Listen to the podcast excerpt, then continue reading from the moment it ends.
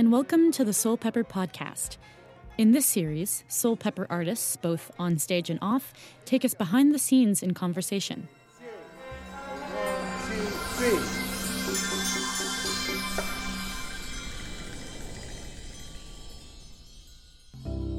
three. In this episode, we're talking to Gregory Prest and Paolo Santalucia, who star in the comedy Bed and Breakfast by Canadian playwright Mark Crawford. It takes the stage at the Young Centre for the Performing Arts August 11. It's a bravura performance for the on and off stage partners. Paolo Santalucia sets the scene.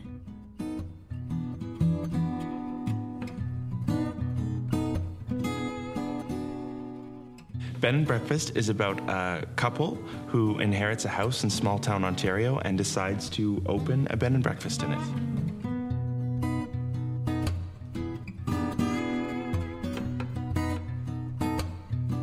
The, the comedy in the piece is sort of uh, varied in a way. It's, you know, Mark wrote this crazy play for two actors. So not only do we play the couple, Brett and Drew, we also play uh, 11 other characters in addition to those. Um, we play our parents, neighbors, teenagers. Childhood friends. Yeah. So it's it's a real it's a it's a comedy of character. So he, you know, in the writing, he has indicated little um, little turns of phrases and uh, little little individual things. So it's kind of about character, and some of the characters are are, are, are a more are a little more subtle than others, and others are real like broad strokes. So the comedy is really. If you have something to say about my performance, it'd be great, please. Well, I have a few notes. Um, no, so it's it's really fun to play because uh, it's truthful and it's, uh, but it is really ridiculous Yeah. at the same time.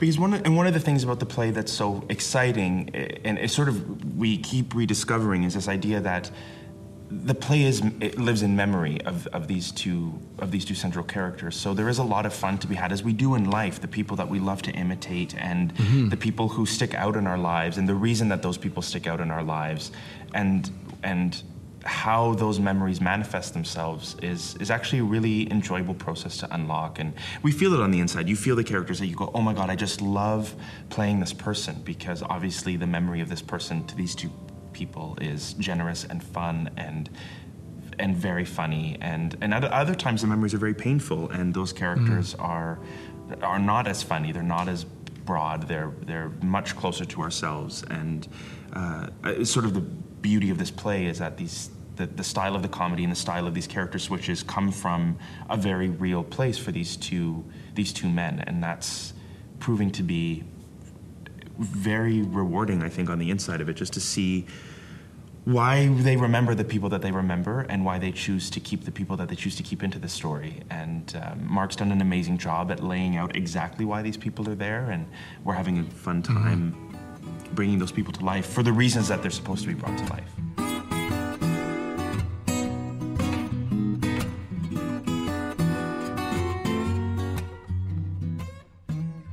It's like it's like you're at our house and we're we're having a dinner party or like we're hanging out in the living room and then we're telling you the story about how we came to live in this town and in the way that you do you go over to a friend's house and they you know do impressions of each other's moms and dads and, uh, And correct each other and yeah. say, no, that isn't what Yeah. happened. Actually, this character sounds more like this. yeah, or say like, wait, that's not fair. You're, that's a really unfair interpretation of my friend. You're like, no, that's exactly what your annoying friend sounds like.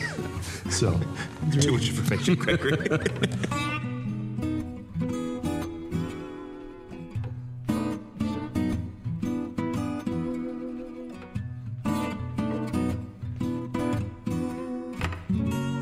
Think there's there's lots of metaphor in just what Mark has done writing this play because generally speaking, sort of door comedy farces uh, that involve bedrooms are not about gay people. they are they're just usually not. And so I think that part of what the amazing thing that Mark has done is he's taking a form that we kind of know as an as audiences as actors and and immediately sets up expectations that are are broken. So the, the opening image of this play is is two men in bed in their underwear as opposed to uh, as opposed to uh, a straight couple and that's sort of an amazing thing to unpack as we keep going through and, and we're, it surprises us at every turn often that how much politic is layered into doing a piece like this, even something as fun and silly as it is, that actually what the play is doing both internally and then like its gesture externally is to say that there's politic involved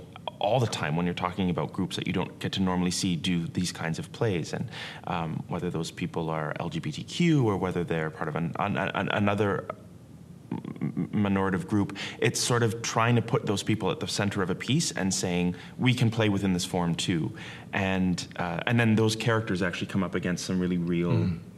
backlash for, for doing that within the play.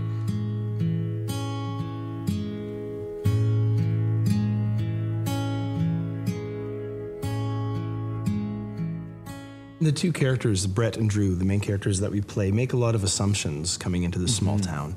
And those assumptions are challenged, and they, they, they come across a whole group of people, uh, beautiful people who really, who really make them have to look at themselves and look yeah. at their own, uh, their own assumptions on how small towns work. So it's kind of from both ends. It's really quite beautiful.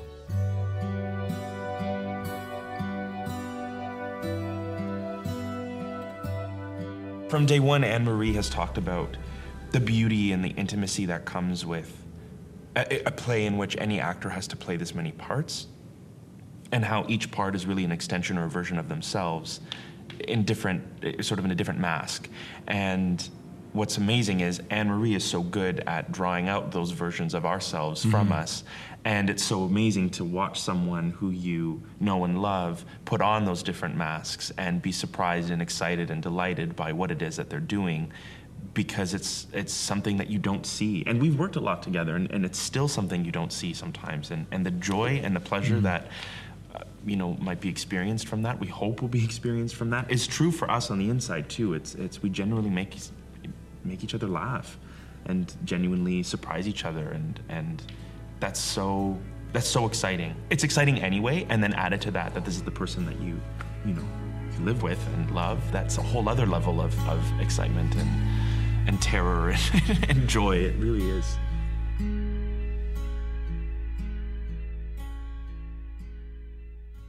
I think audiences should come because it is a sweet and funny and poignant and ridiculous play. Um, I think you'll leave feeling really. Um, it's a really affirming play, which I think is important. It's important to have affirming plays, and it's a lot of fun, and we have a lot of fun, and we're hoping that fun will pour out into the audience and make it feel like we're just hanging out in a way, yeah, and telling stories. It's, it's yeah yeah, I feel like I feel like audiences should come because the play is has an like any great story has an air of something really familiar but but is not quite the same i think version that they may have seen or heard before. And that that's so exciting. It's so exciting. I, to, to have read this play for the first time go oh, okay i know i know what these kinds of plays are. I've, we've seen them. But then to go oh actually this is this is unlike any version of, a, of this kind of story that I've ever seen. And, and the joy and the pleasure that comes out of that kind of surprise, I think, is something that will. It delighted us the first time we read it, and, mm. and has delighted people in other versions of this play. So hopefully we can, we can pull it off as well. And to see a Mark Crawford play in Toronto, yeah, is a big deal because his work doesn't get produced here very often. So it's a great. So come see his work. He's great. Yeah. He's smart and funny and gifted and generous, and he's a yeah. great guy. So and it's so good at layering work. in the, the the political message of of something like this in a subtle way that is full of humor and that is full of joy. And as Gregory was saying, is full of affirming qualities that says, I think for the most part, we all do amazing jobs every day at being open hearted, accepting people. And whether you're on one end of the spectrum or the other, we all have still way more to learn about how to be better. And I think this play is just sort of affirms all of that. And saying I have, I could be better. No comment. no. Yes. No. I'm joking.